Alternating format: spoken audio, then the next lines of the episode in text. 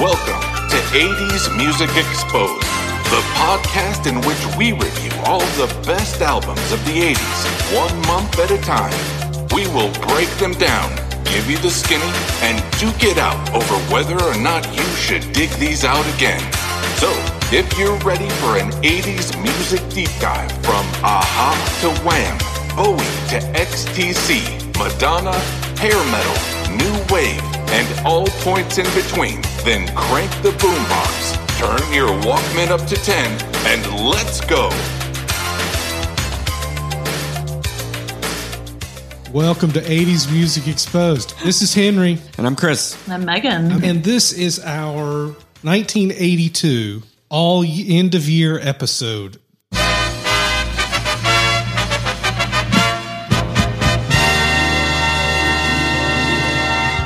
Feel like this is our this is our Grammys. This is our like this is our big end of the year. We didn't really have a red carpet, but No, I have. I can't even get the camera to work on the fucking Zoom meeting. So We're so funny. Uh, that's what you get for waiting. virtual. Look, but I, I I'm excited. I love this is my favorite episode we do every I, year. I have had notes ready for this for three weeks Yeah, I'm really excited. to the point where you know, like every time we go and we every year the th- for the third year, quote unquote year now, we mm-hmm. we do greatest misses, and I've switched my greatest miss three times. oh wow. So you are jacked up for this. Jeez. Well, kind of, just because you've given me three other week to look at other records that came out in '82. Like, oh, that was the, that was the one. I want to say I'm glad you guys dressed up. Henry, you look great in your tux. Thank you. Megan, that evening gown is dazzling. It's, It's just a amazing. Bruce Springsteen. It's a vintage Bruce Springsteen. Who are you wearing? Right.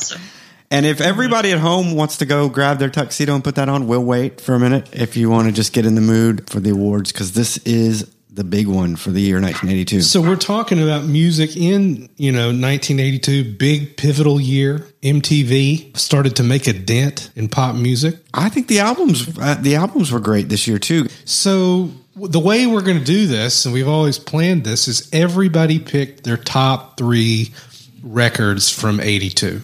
Right. and we coordinated very little. I mean, just and Chris, you can keep us honest here. We didn't duplicate, right? No, like this is the first year. Of course, it's only our third year of doing this show, but usually we basically duplicate each other and we have to pick. Like I told you guys to send me 5 so that I could give you, you know, if you duplicated someone else's pick, then uh, you'd get your next selection. We, I don't think we had any du- duplicates at all. It's That's shocking to me. I will s- I will say that I, just looking looking ahead, only a couple. The, there are some that made my top five, but they didn't make the top three. So that was pretty interesting. I also want to do a caveat. On my top three this year, I just went straight up.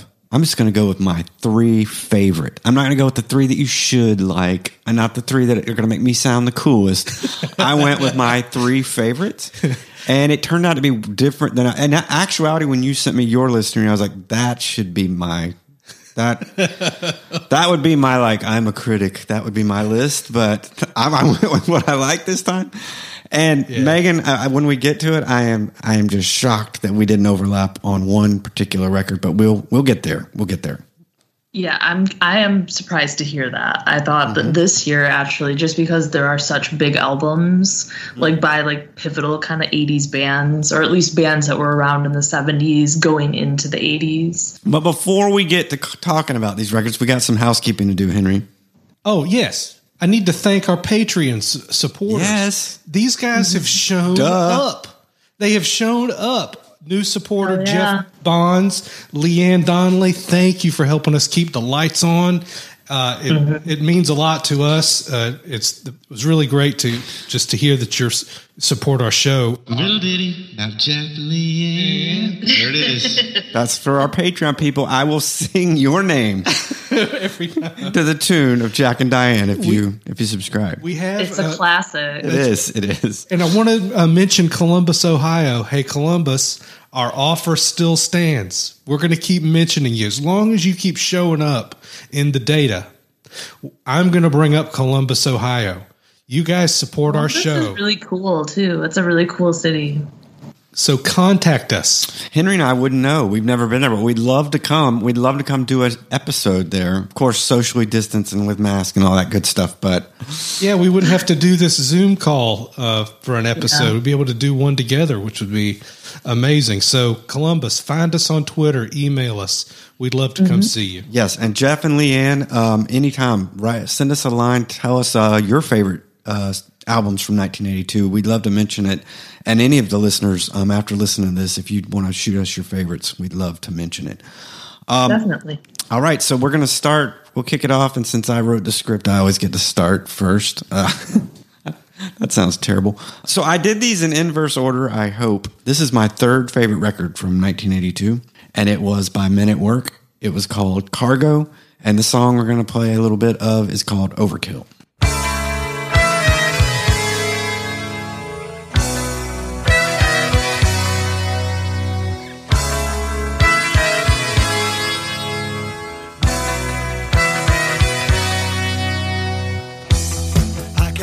Sleep.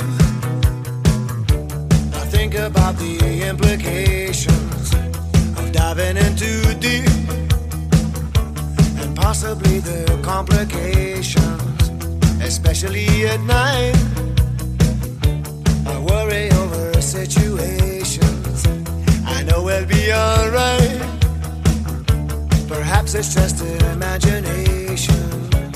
Day after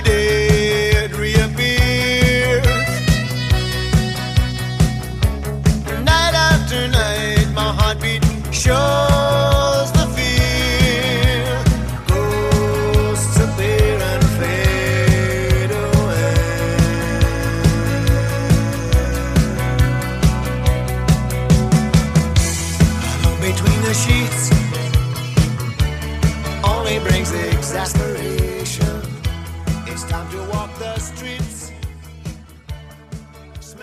So, like, this is their follow up record, right? And it turned out when we mm-hmm. covered it that it was kind of mostly done pretty quickly right after they came off of the tour from the Yeah. first one. So, I, I I think when we covered it, we didn't really think the album itself was great.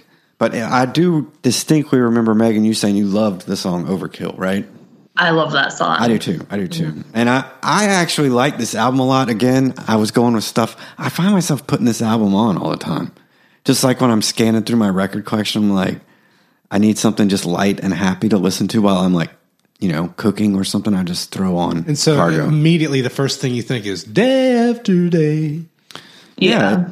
yeah. I'm not going to sing. Well, he has such a but yeah. distinctive voice. He does, and I think it's a it's a really solid record. Um, again, I I go back and forth whether it's better than the the first album, their their debut album. I I don't think the album probably is, but I love that record too. So fuck it, I'm putting Cargo as third. You like what you like. I like what I like. There's I'm not. no- yeah, it's gonna be tough. To, I'm not gonna have to justify it. I just I love this record. Men at Work, they have like a pretty big following too. I feel like are a pretty like loyal fan base. Yeah. So my third pick is Men at Work's Cargo. Excellent. Don't be ashamed of your pick. No shame. No Right, shame. no man. shame. Megan, give us your third favorite record of 1982. So my pick is "Screaming for Vengeance." Uh, it's an album by Judas Priest, and the song we'll be playing is "Screaming for Vengeance," the title track.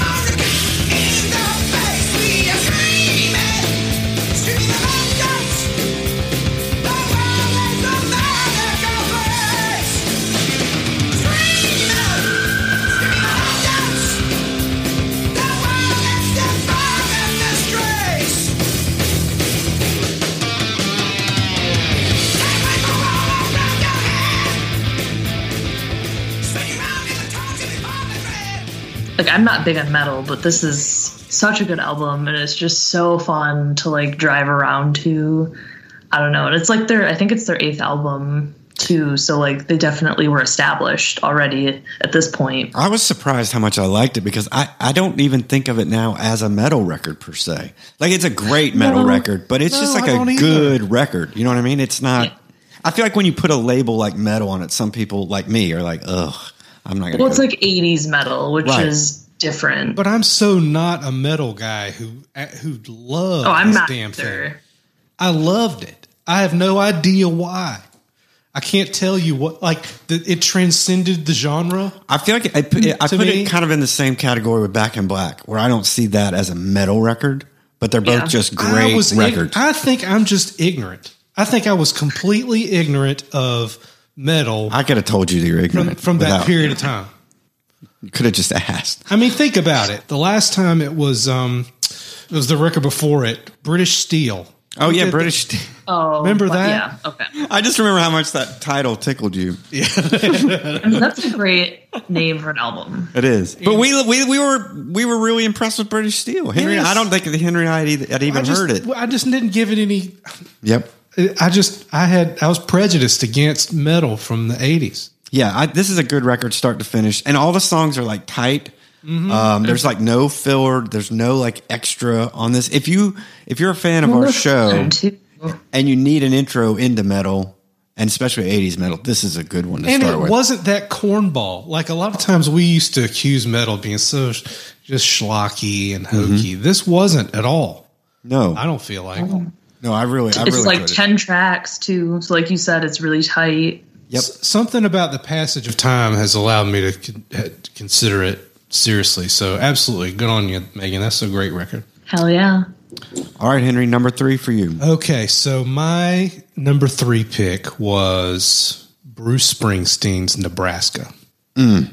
Mm. That is a heavy fucking record. It is, hmm. and uh, the the track I'm going to play for folks is Atlantic City, probably one of the popular ones on this thing. So Well, they blew up chicken man in Philly last night. Now they blew up his house too. Down on the boardwalk, they're getting ready for a fight. Gonna see what them racket boys can do. Now there's trouble busting in from out of state, and the DA can't get no relief. Gonna be a rumble out on the promenade, and the gambling commission's hanging on by the skin of its teeth. Well, now everything dies, baby, that's a fact. But maybe everything that dies someday comes back.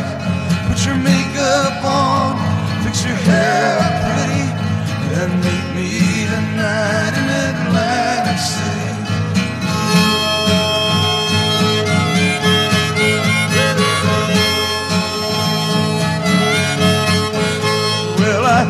Got a job and tried to put my money away, but I got debts that no honest man can pay, so I some some folks that heard that probably remember the version from the band, which is the one that I knew. I didn't know it was Springsteen. I thought it was them. You thought it was the I band. thought it was Lev- Levon Helm and the boys.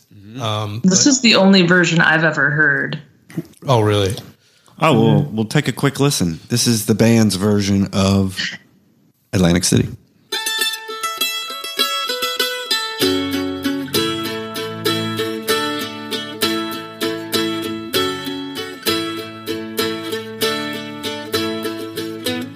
Well, they blew up the chicken man in Philly last night. And they blew up his house too. Down on the boardwalk, they're ready for a fight. Gonna see what them racket boys can do. Now there's trouble busting in from out of state. And the DA can't get no relief. Gonna be a rumble on the promenade. And the gambling commissioner's hanging on by the skin of his teeth everything dies, baby, that's a fact. But maybe everything that dies someday comes back.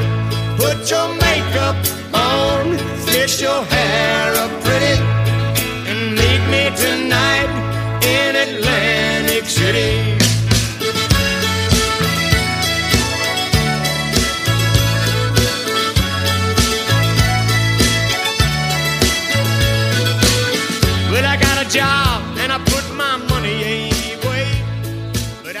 You know, maybe part of the reason why I love it so much is because we did an entire episode. So I did nothing but look at every single song in minute detail, you know, and have a, a more healthy, almost academic appreciation of the album that went beyond it. Plus, you know, I spent a large part of the 90s working in four track stuff. And recently I started digging out old four track work. So it's like, I really have an affinity for that sort of naked, sort of authentic stuff.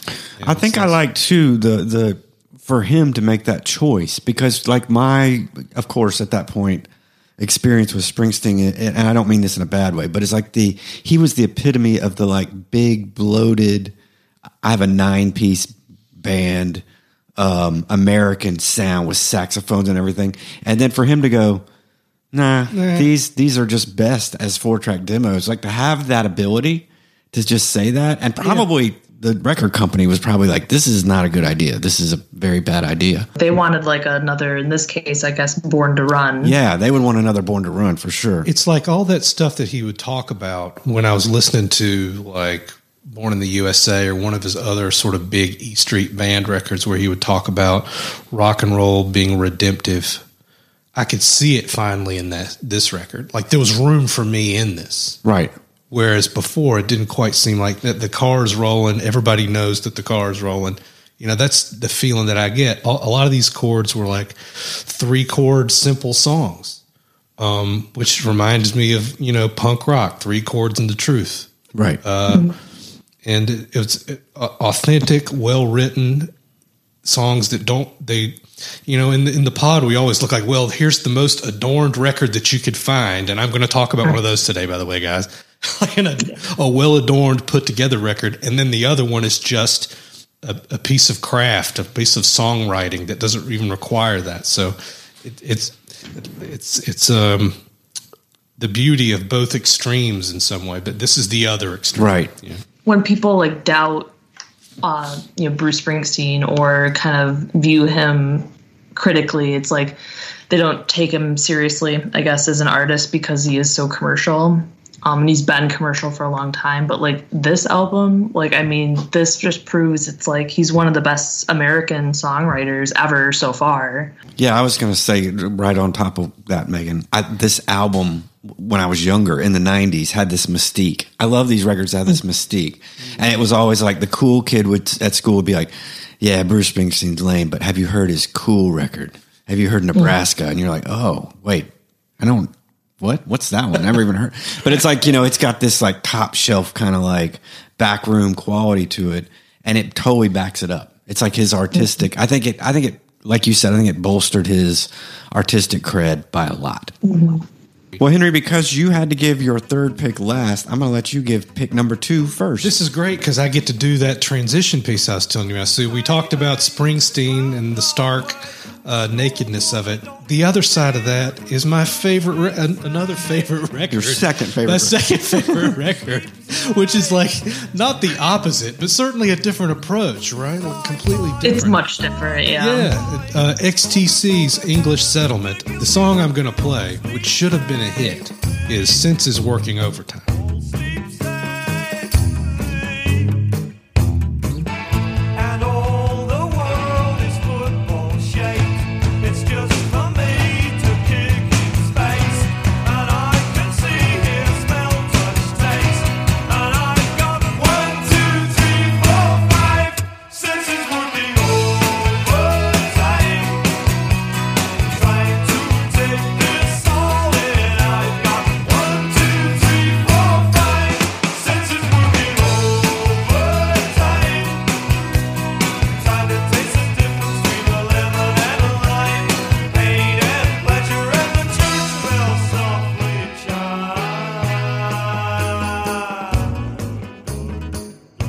XTC is an excellent band. on English Settlement specifically. It, before this, the the Black Sea record was great.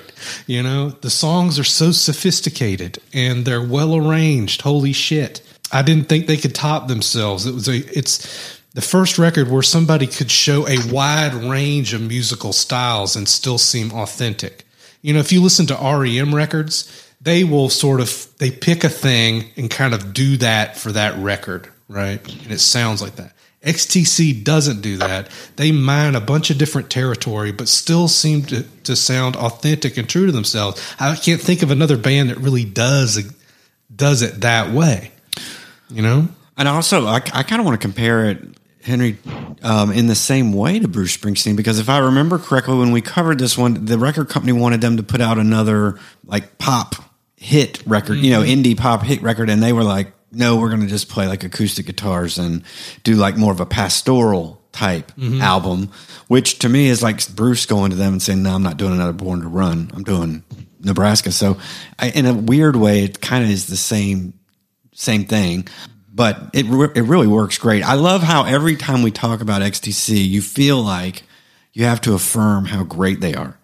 Like Right. you, like I'm you always forget. having to resell it to mm-hmm. people. I'm Right. I feel I'm angry at probably myself and the world for not making XTC one of the biggest bands there ever was. That's not your responsibility. I know, I know, I know. Enjoy the music. It's major guilt, but um, it's like hearing one of the most influential bands of all time. You know, who influenced all the music that I cared about. You can clearly hear it. it, it. I mean, there's like there's consi- there's thematic variations, you know, in the record, but they're all branches of the same tree. It's a grower. Like anybody who puts, if you put this on for anybody on the planet, they will find one song they love, guaranteed. All right, Megan, what is your second favorite record of 1982? Um, that would be Blue, the Blue Mask by Lou Reed, and we're gonna play a part of Women.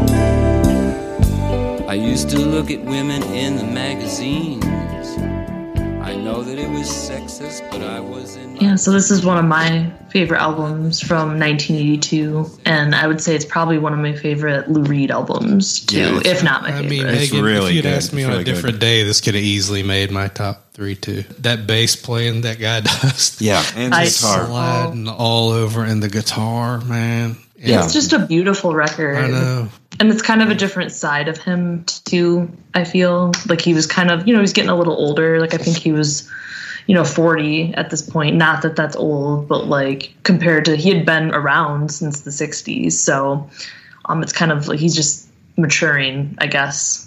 You know, it's it's it's funny because if you if you cue it up in the headphones, that's the first thing I thought with the instrumentation, which we talked about with this record. But I was like, holy shit, how did I not put this in my top three too? So it, I had to make a decision. The second time you said that, Henry, and guess what? It doesn't matter because it doesn't matter. Yeah, You got him. yeah. You make all the excuses you want, buddy. It did not make your top five. Okay. I'm sorry, Lou. It is a record, though, Megan. Until we started doing this show, and um, I in 2020, I read his biography. Um, I didn't. It's one of those that I didn't know really well, and I, it's like it's turned out he has a lot more records than I. I guess being a VU guy, I did. I kind of didn't. Transformer, of course, I know and stuff, but so I was mm-hmm. pleasantly surprised by how great this one was because you know you can get to the point with some of these artists where you're like, it's by the '80s, he's not, he's done. Like, come Yeah. on. But I, it was great. It, I thought it, I thought it was really good, really refreshing to hear. Uh, Do you guys remember the guitar player's name on this? Yeah, Is that there's him? Robert Quine, And there- and then on bass Fernando Saunders. That guy, Fernando Saunders. Uh, Saunders is like a new hero of mine. Um, okay, so I'm gonna, man, you guys are gonna tear me up after Lou Reed. Know, what a transition the next one here.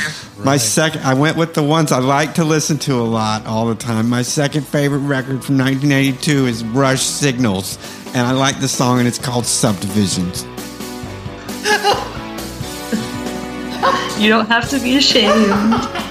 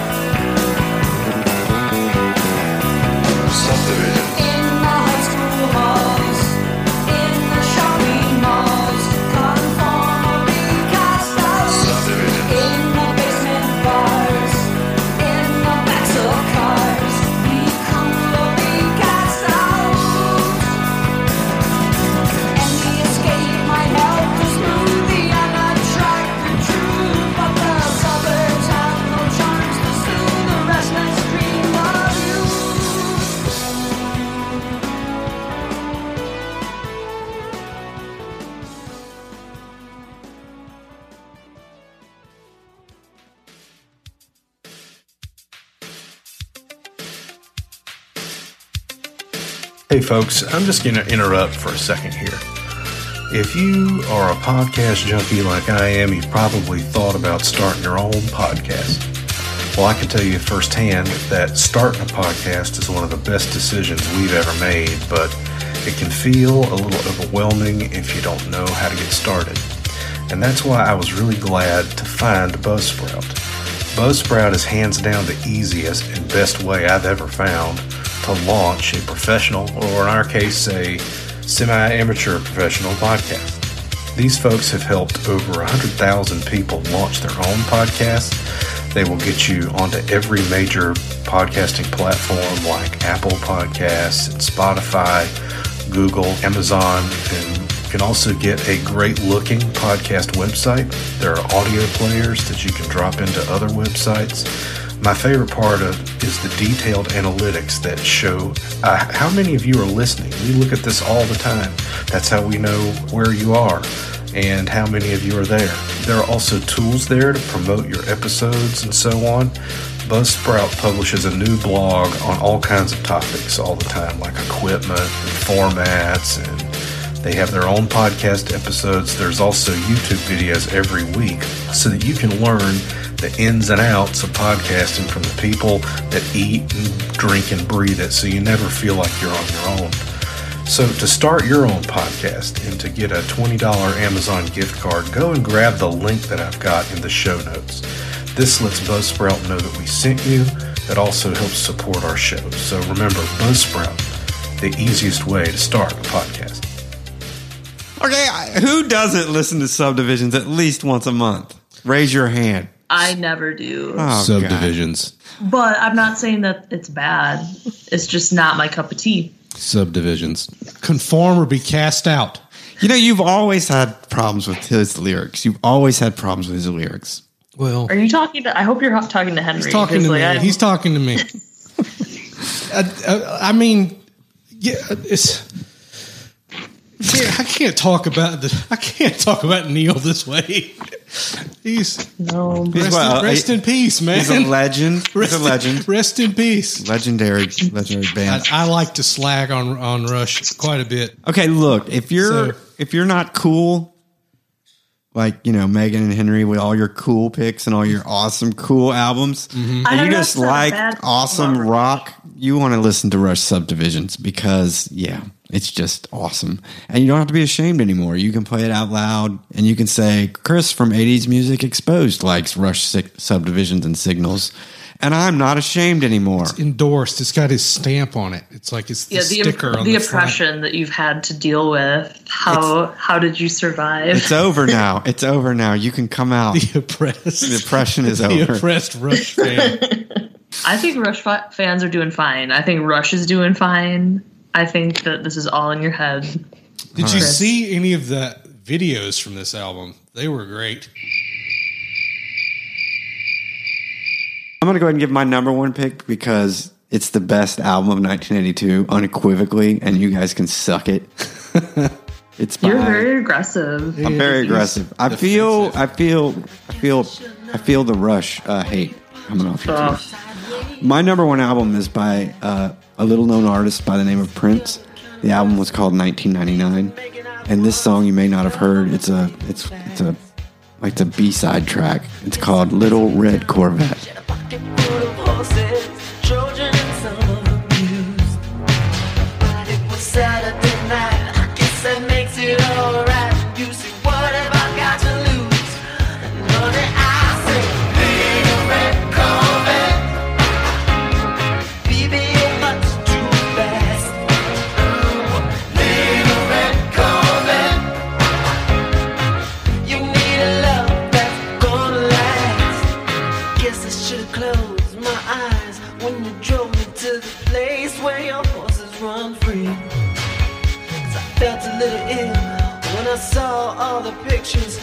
Jockeys that were there before me.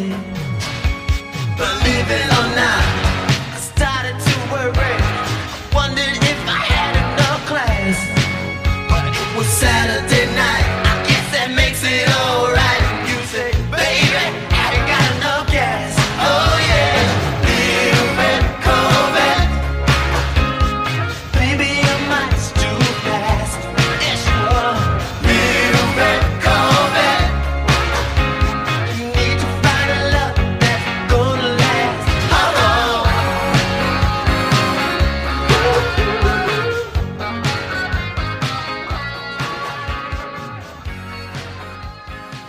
Had you guys heard is- that that one? is Have you heard that one before? Little Red It's like one of my favorite Prince songs. I would the say. B side track. It's a B side track. A little, that little, little known. Little known track from 1999 called Little Red Corvette. Yeah. No, this album, I, I think I can make an argument that even cool people think this is one of the greatest albums of 1982, right? Yeah, I mean, no, I mean, I love this album. Me too. we could have done a whole uh, uh, uh, episode on this. On 1999. Yeah, yeah, we could have, and we maybe should have. Great record. I think I think it it gets hurt a little bit because of how many great records he puts out. It suffers from that. Oh yeah, but Purple Rain's It coming. Purple Rain. Right. Yeah. Right. Yeah. It's a, it's like a. It, it's funny to even say this, but it's even more like a dance record to me. Than, Oh, definitely. Yeah, like most of his stuff. Sexy apocalyptic album. You know, Right. uh, it's it's Reagan. You know, all the way through. And it, years. and it did turn out that it was kind of a concept record, which I didn't know until we did the episode on it. So that is kind of cool. It's uh, there are all things on the record about. He said uh, he wants to fuck the taste out of somebody's mouth if the whole world goes to hell around him. You know, all that stuff is in there. But it, but like you said, it suffers a little bit in perception because you know that Purple Rain's coming. If it could stood have stood alone on its own as a masterpiece, and people would focus on that instead of Purple Rain. Yeah, it's tough when like you're not the best album in the catalog of that of that artist. Yeah. like to be to stand alone, but it, it's it's a great album. Um, when you're up to that level, it's it's great. I remember talking about Prince as a prophet on this thing and Prince as a salesman. To talk about it in, you know, lined up with other records of that month was probably ridiculous. You know, I mean, obviously he did the best one. So Okay, so that is um, that's my number one pick for 1982. Megan, what is your number one pick for the whole year? Um, for me, it has to be Avalon by Roxy Music, and then we're going to play part of More Than This.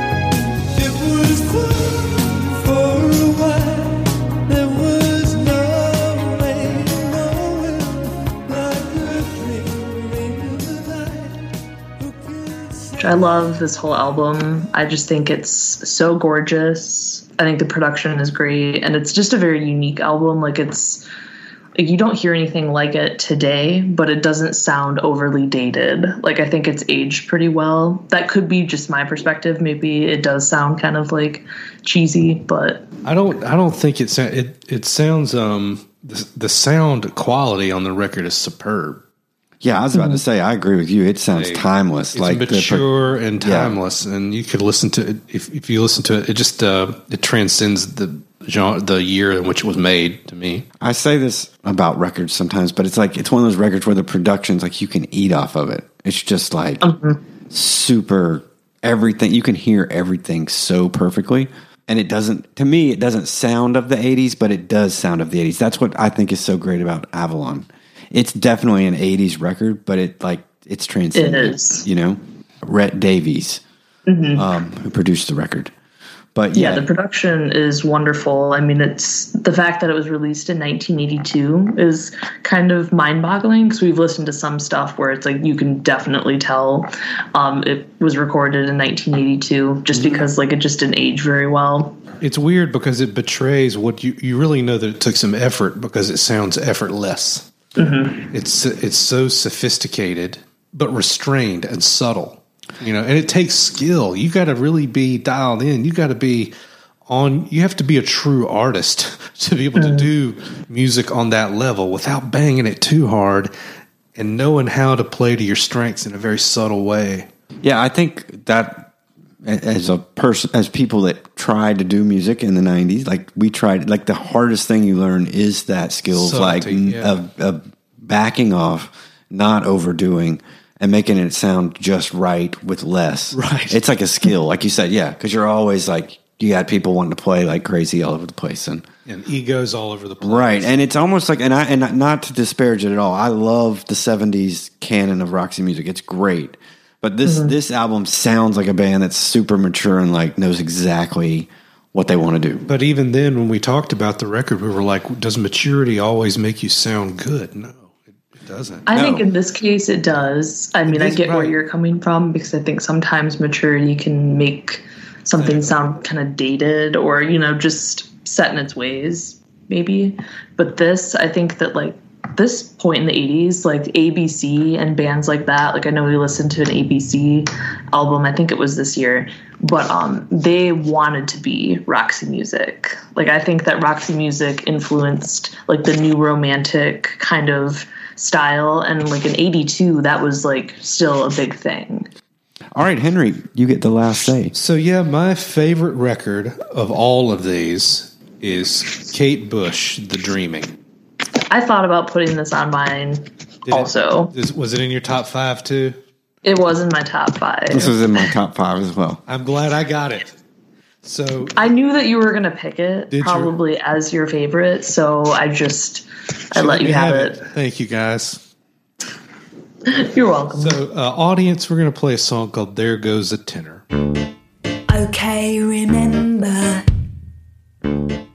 Okay, remember we have just allowed half an hour to get into it and get out. The sense of adventure is changing to danger. The signal has been given. I go in, the crime begins.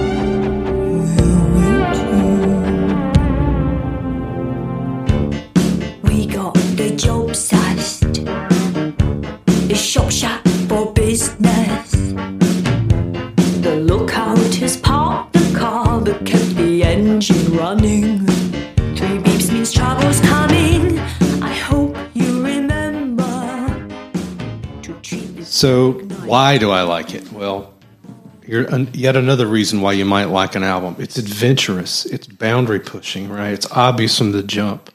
Um, yeah, it's probably her most difficult record. Yeah. Yeah. And you know, I I've, I have this penchant for liking really strange sounding records, and this is like when I listen to it, I can hear her pushing the boundaries of vocals to like all four corners of the board.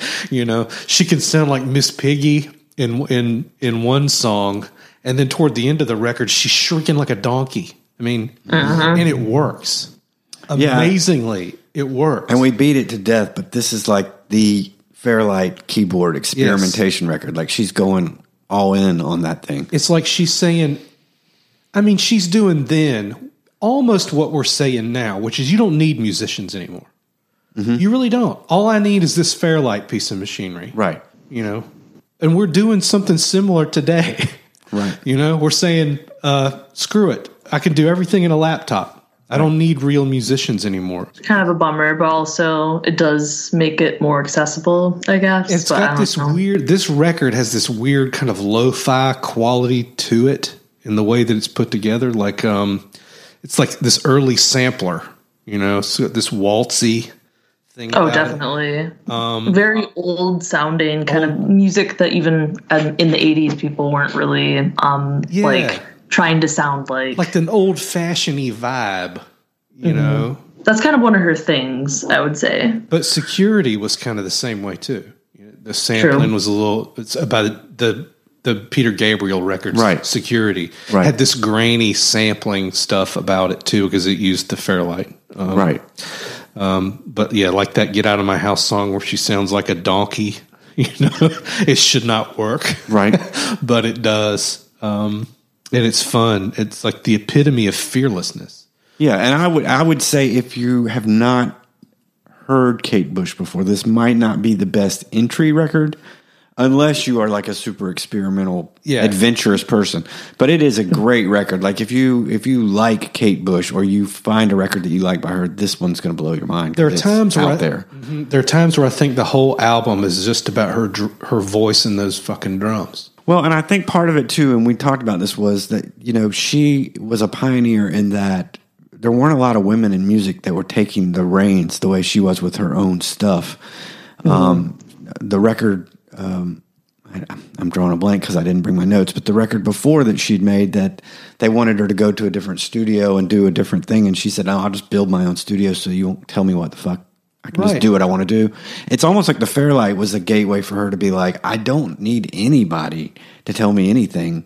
Like if I do bring musicians in, it's who I choose, but I'll do everything else on this keyboard. Right, and she was putting in fifteen hour days. Right. It just freed her almost. Very young too. Yeah. I know. Right. And, and I think that's what amazes me so much about it, but is because think about what the world looked like back then. Think Mhm. about what the music business was like. It's even more of a swimming with a bunch of vipers, Right. You know, And the and the album you mentioned, Henry Security, too, is interesting because they were both friends.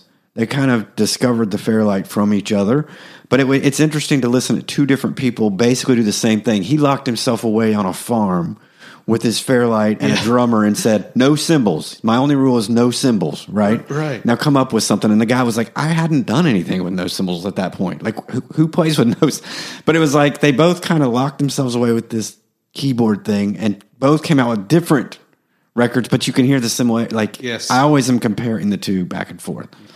All right, we're going to go to the second segment, which is uh, I love this segment. Uh, this is our missed gems of 1982 segment. We're each going to give a a record that we think uh, should have maybe got covered, but didn't get covered. wasn't I don't want to say good enough. It wasn't something that we decided to cover as a group, but each one of us kind of liked on our own. My first one is by Laurie Anderson. The album was called Big Science, and this song is Oh Superman.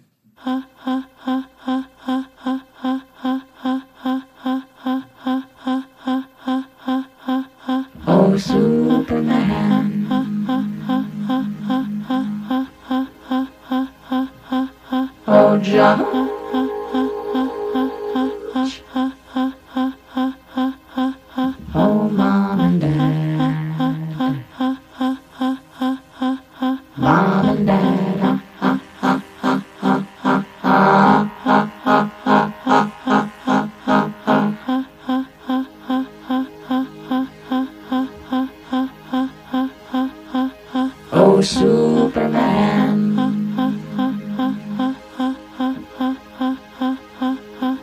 Oh, John.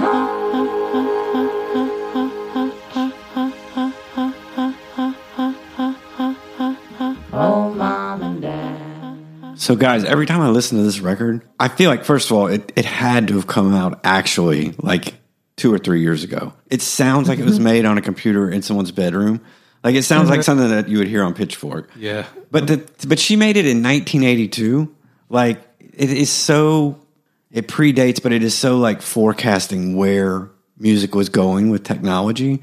I don't think she gets That the could be a Billie. Eilish song. Yeah, Yeah. for real. I mean, it's like she's. I, am for- put, I just put it in my thing. I've got it. I'm criminally ignorant of Laurie Anderson. It's funny because I I like that we her, talked about it right after the Kate Bush record because it, it even doubles down. Like if you really want to hear an experimental, like Every, uh, yeah, like talk about music as theater. Yeah. You and know? it's funny too because Laurie Anderson, who turned out in the end to be Lou Reed's partner uh, in life uh, later on, which is there's all these connections. Um, she would say she was kind of like Brian Eno at the time. She would say, "I'm not a musician or a music artist. I'm like a performance or like I don't, I don't even sing. Like I'm not a good singer." Um, and this record to me blows my mind, especially when you think of the technology at the time. She really isn't a singer, but she managed to do what she, you know, to make a great record. So um, it's got all this different, like you can hear something different every time you listen to it.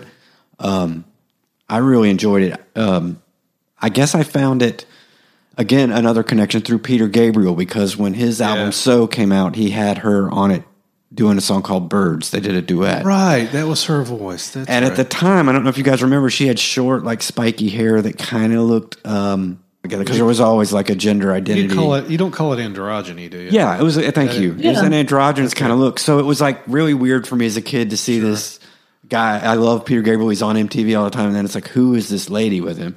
And so then I kind of worked my way back to this record, which is her debut album, and I was like, It's so funny cow, because it's Liz amazing. Phair just did a song about those two guys. Oh, really? Yeah, about she wrote a song about Lou Reed and Laurie Anderson's relationship. Oh wow, like a pop song, her newest song. Anyway, cool. But yeah, absolutely, I put that in my queue. I'll listen to it on the way home. Cool, Megan. What is your um, missed gem of 1982? So for me, it is Stink by The Replacements. And the best song on the album, which this is they're more punky stuff, so it's like kind of you know short songs. But this song "Go" is a gem.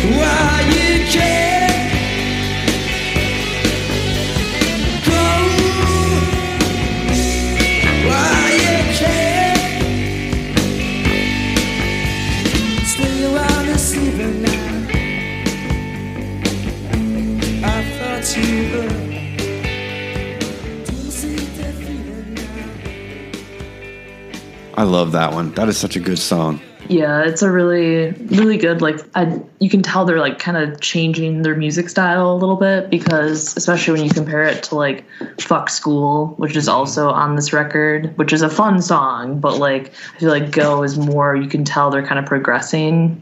Yeah, because to me, that. I almost felt like Go didn't fit wholly on this record, and then where they were Yeah. coming from before this, you're like, this band's doing this song. This is crazy. Mhm. Like, and then it made me the same way. I was like, oh, I can't wait to hear what's coming next from these guys. So Mhm. yeah, I think it's a great, great song. Great pick. People forget about this Thanks. one. It's like it seems like it goes right from "Sorry Ma" straight to "Hootenanny." People forget about this one somehow. Mhm, mhm. I'm glad you. Yeah, and it's a mentioned it. great record. Really, I mentioned like it better than "Sorry Ma." Yeah, my only my only uh, criticism of it, I think what hurt it, I, I, maybe it's just me, is the title "Stink." I think a lot Yeah, of people well, are that's like, them being Oh, the right. replacements. "Oh, sure," but I think I think that might be why it got kind And of the cover is over. just like a stamp.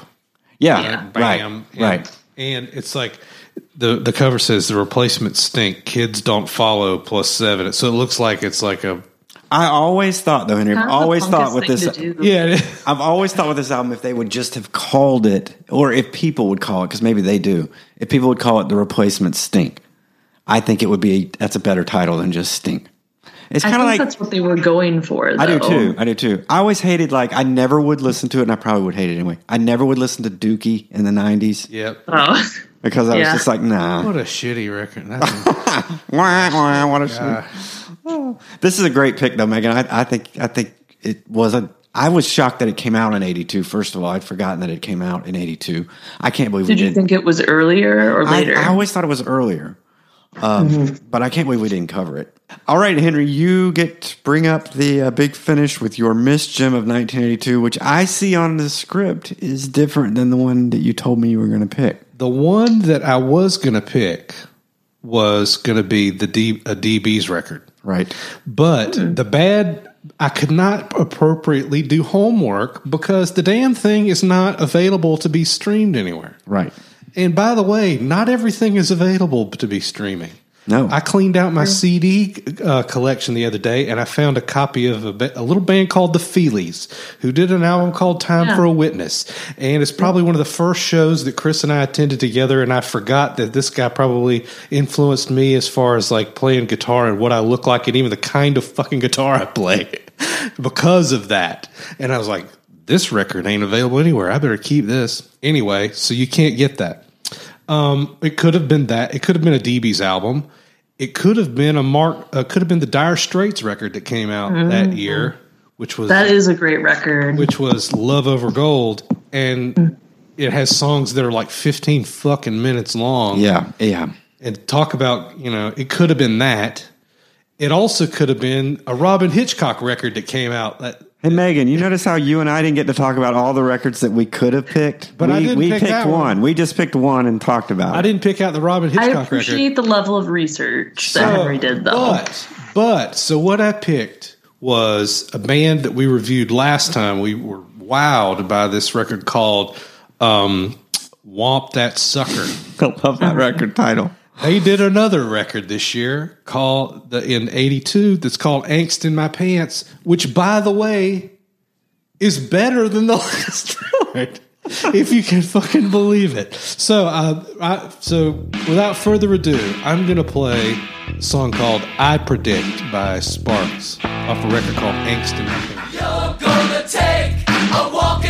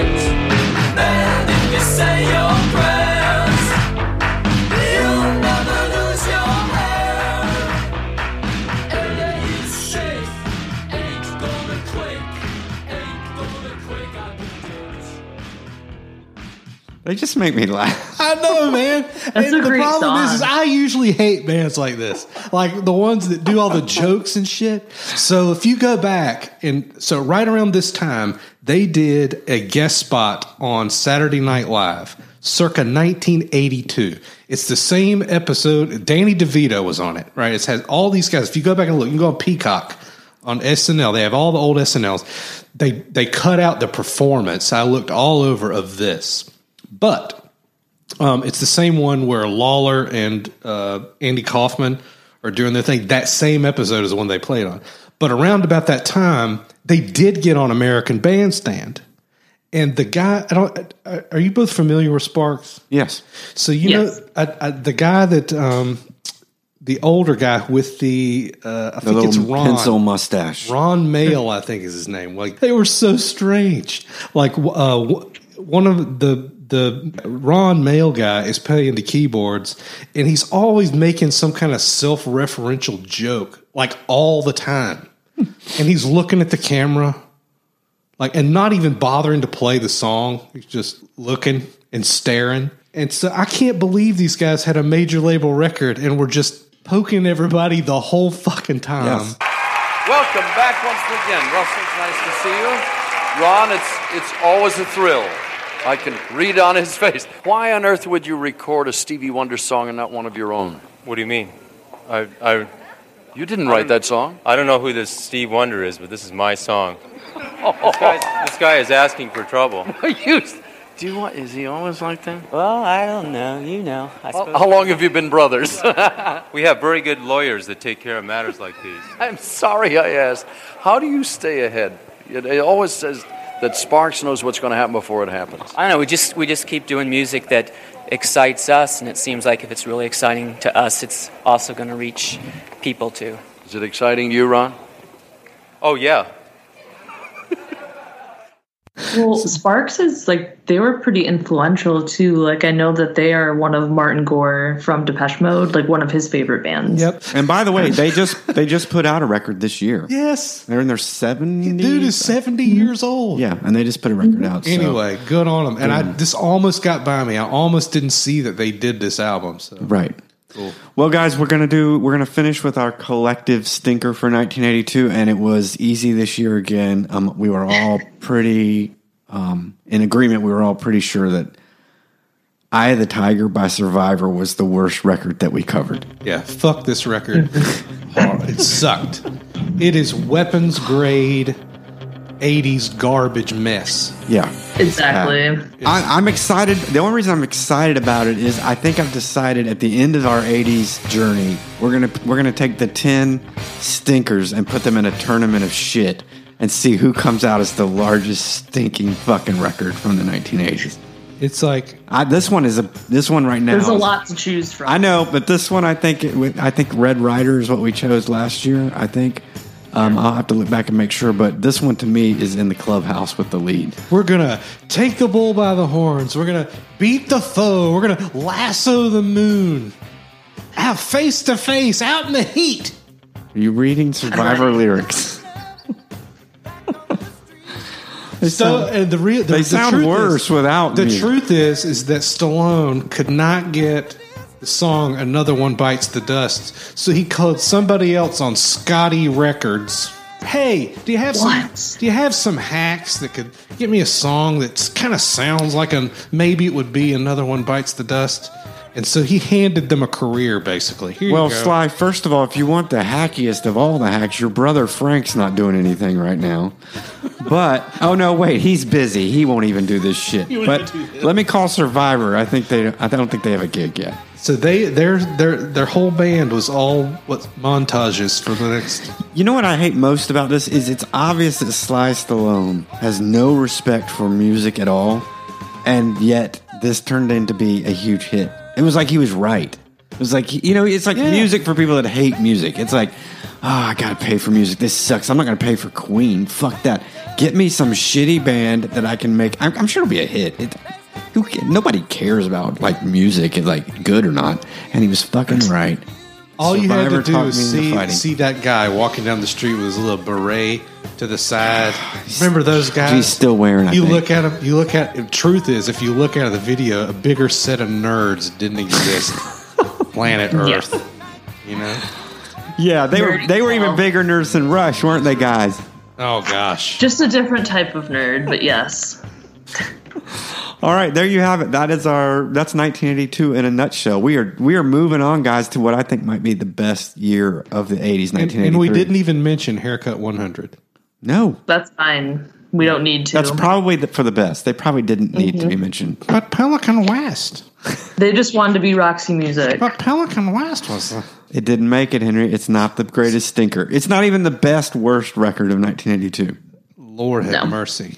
Well, there It's we too did it. There we did Yep. it, guys. We did 1982. Woo! So we're moving on to 1983. Why don't you Are get we- Henry? Why don't you read some of the plugs while I pull up uh, a little teaser of what's coming from? Sounds good. You know, if you like the records we're choosing, please consider subscribing to the pod. You'll have our newest content downloaded to your device. You could review us on Apple Podcasts, other platforms like Stitcher, Pandora, Spotify. Uh, all those you're using uh, that you- uh, any podcast app that you're using, we should be on. You can chat us up or uh, ask us questions even on Twitter at 80s Exposed or email us at 80s Music Exposed at gmail.com. New feature, guys. We now have something called SpeakPipe, right? Which is a voice message service. So that anybody who. I've ha- never heard of this. yeah, so if you've got the, the show notes, dig down into the show notes. There's a link that says SpeakPipe. And if you want to leave us a message, you hit that link and it'll go to a little page where you just hit a button and you can say, you can cuss us out. You can say we suck. You can tell, tell us we Jeez. missed, tell us we missed something. You can tell us we missed something wrong. Do us a favor though and introduce who you are just briefly. Just say, you know, I'm whoever, listen to the show or I listen to you guys, you suck or whatever. Just uh, it's a quick and easy way to give us quick feedback. Doesn't require a whole lot, so you can hit us up there. You can always I expect Carla to leave us a voice Yeah, message. Yes, Carla, leave us a voice. That's right. Uh, leave us a voice memo. You can hit us up on social media. My Twitter handle is at Hank G. Chris's Twitter handle is Um, Signals is a great record. Hashtag uh, at I think. His Twitter handle is at TCI Dude. Oh, that one. That one. Yeah, that one. Not your uh, Rush superfan Right. page. Right. Sorry. Megan, where are you at on Instagram? Um, I'm at Bastards of Young 92 because I have a Rush like level of love for the replacements, like Chris. So There it is. Not Kate Uh-huh. Bush level of love, though. Rush level of love. That sounded really creepy, Henry. Okay, let me uh, let me give us a, a few records from 1983 just to tease Sure. for the folks that we're going to cover uh, for you guys too. I guess uh, yeah. little Huey Lewis might pop oh up. My gosh. Mm-hmm. Yep. I'm just I'm just skimming here. There's going to be some violent films. A little band called Alabama. Oh my God! Oh my God! I What? almost said Alabama album. I did say They somehow Alabama. snuck on here. Yep, yep, yep. There's going to be some new edition. Little ZZ Top, uh, the Police, another XTC album. I know we guys we got to we got to cover that. Oh man! Henry, a band I know you love that you were always hoping would make it on the show. Echo and the Bunnymen's going to make an appearance. Yay! I love Echo and the Bunnymen. Finally, finally. Yep. And then um, Of course, Stevie Ray Vaughan is going to make make an appearance. So Thanks everyone for listening to our show, and uh, please uh, rate and review us and pass it along to a friend. Guys, guess what? What's that? I made you a mixtape.